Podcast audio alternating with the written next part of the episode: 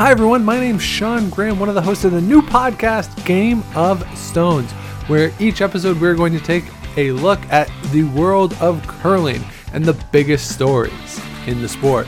Whether that be national championships, international championships, the Grand Slams, lineup changes, the broadcasters who cover this sport on television. Whatever it is, we are going to talk about it here on Game of Stones from a fan's perspective.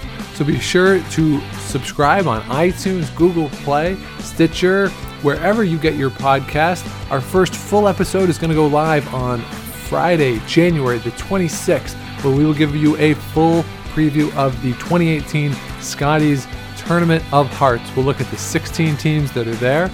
We might talk a little bit about the teams that aren't there. That's a little surprising, and maybe not as surprising in the case of someone like Rachel Homan, but we'll give you a full breakdown. We'll talk about the two different divisions, who we think will make to that championship round, ultimately who we think is going to win. That is going to go live on Friday, January the 26th. Please do join us. Subscribe to Game of Stones, where we will take an in depth look at this sport we all love so much.